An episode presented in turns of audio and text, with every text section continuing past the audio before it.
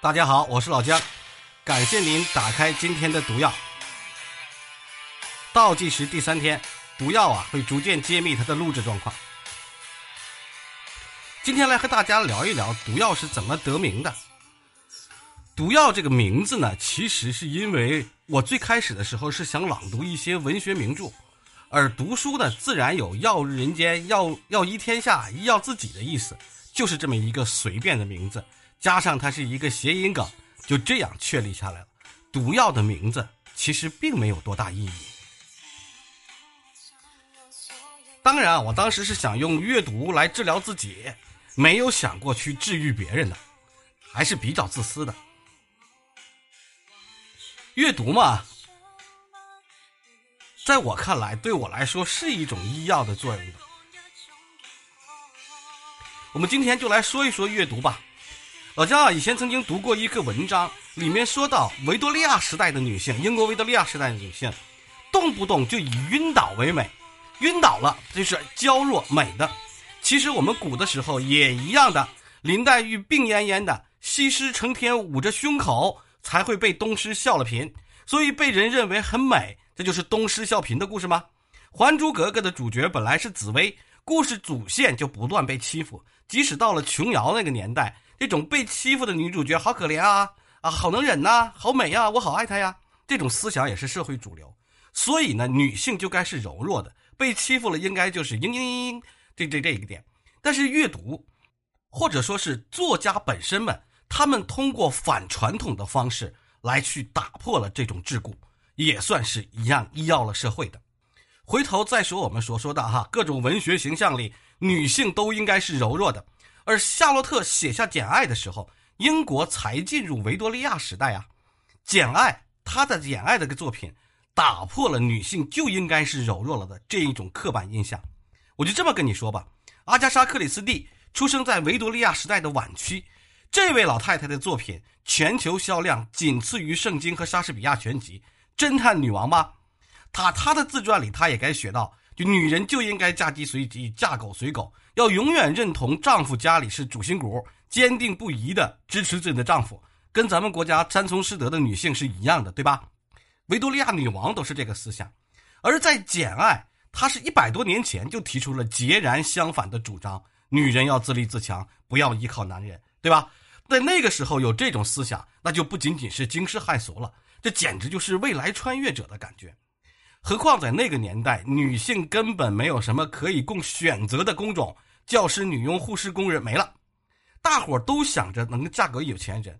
而在夏洛特笔下的简爱，她居然能够拒绝有钱人，还是在她自己爱都爱的不行的时候，她拒绝了。这个独立自强的女性，这个坚韧不拔的女性，阅读的时候给人的快感，还有带给社会的震撼，那显然是不言而喻的。你说它算是算算不算是个毒药呢？肯定算嘛！我说的是以阅读改变社会、改变人生的毒药，哈，就是我们这个专辑字面意义上的毒药。我第一次读《简爱》的时候，应该是在初一，读的是人民文学那个版本。那个时候啊，刚刚有了那种比较粗糙的偶像剧，比如说是《流星花园》。当简爱跟第一次跟男主角对峙的时候，那个时候啊，有的时候这个初中生嘛。脑子里反映出来的可能还是《流星花园》里那种感觉，就是高富帅男主那种感觉。简爱跟男主的第一次对峙，他已经知道罗切斯特这个人性格暴躁、阴郁，而且还十分傲慢了。在那种情况，遇到这种富二代或者说是男霸主，如果换到现在的社会，大家都会不由自主地显出奴性的精神，就好像我们今天常常说的段子：“就给你五百万，离开我的儿子。”是不是有这样的说法？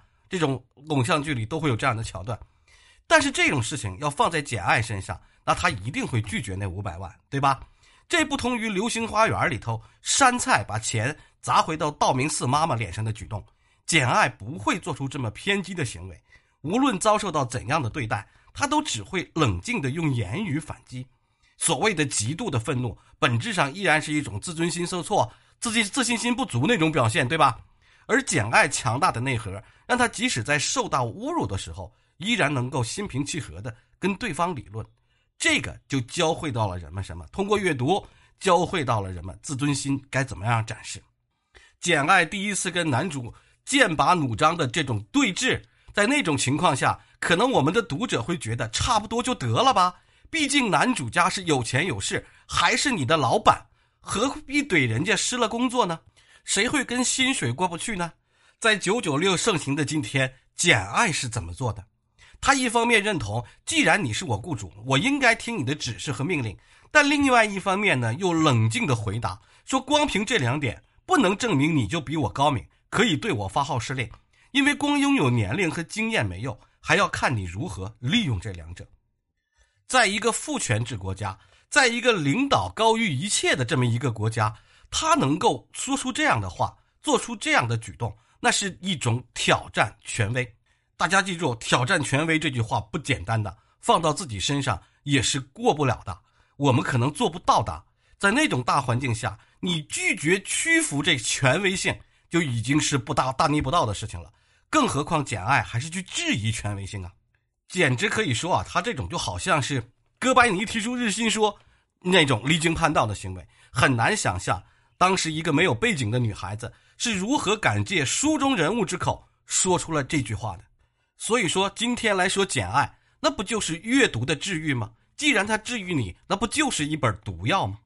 回头来，我们再说一说，嗯，经济问题对于阅读的影响吧。经济与阅读，其实呢，穷人这一个群体。从来都不符合中产以上的阶级淳朴单纯的想法。穷人从来都不是淳朴和单纯的，他们是一群没有多少人性的动物。他们为了保护自己的动物性，都已经费尽全力了。所以，当我们看到哈，有一个名文学名著叫做《佳丽妹妹》，佳丽妹妹投奔自己芝加哥的姐姐的时候，可是姐姐姐夫却对她冷漠的，显得像是一个物件一样。他们唯一关心的就是佳丽妹妹的到来啊，能不能给他的多提供一点收入？比如说有了一个房租。一听说佳丽妹妹没有了工作，马上就赶她走。一个对于精神世界有追求的人，是不该奢望贫穷人家就能够获得尊重的。就像一个从小被打压的人，他就不该指望找一个条件好的配偶就不会被欺负，就不会被打压了。往往是上流社会人捧人。中产阶级人比人，下层社会那是人踩人的，所以阅读也会给我们一个开阔的眼界，而且啊，让我们自己过得更加纯粹，敢于直白的承认人生里的爱好，就是看重物质条件，相当相当的难得。在今天，有几个女生敢大大方方的说，说我嫁给他是因为他家经济条件好，这能让我过上更好的日子呢？大部分人只会扯一些爱情啊、兴趣爱好相同啊、他对我很好之类的理由来搪塞过去，而这个各种各样的文学名著丝毫不怕笔下的人被人骂、被人喷，他就敢于承认自己表现出来的欲求，不管是男人还是女人，都是十分难得的。感谢大家的收听，毒药陪伴了大家一年多的时光，就快到六百六十六期了。未来接棒的混沌知识库呢，肯定会。开一个月的免费，让大家免费收听，谢谢大家，我们继续相会在混沌知识库吧，再见。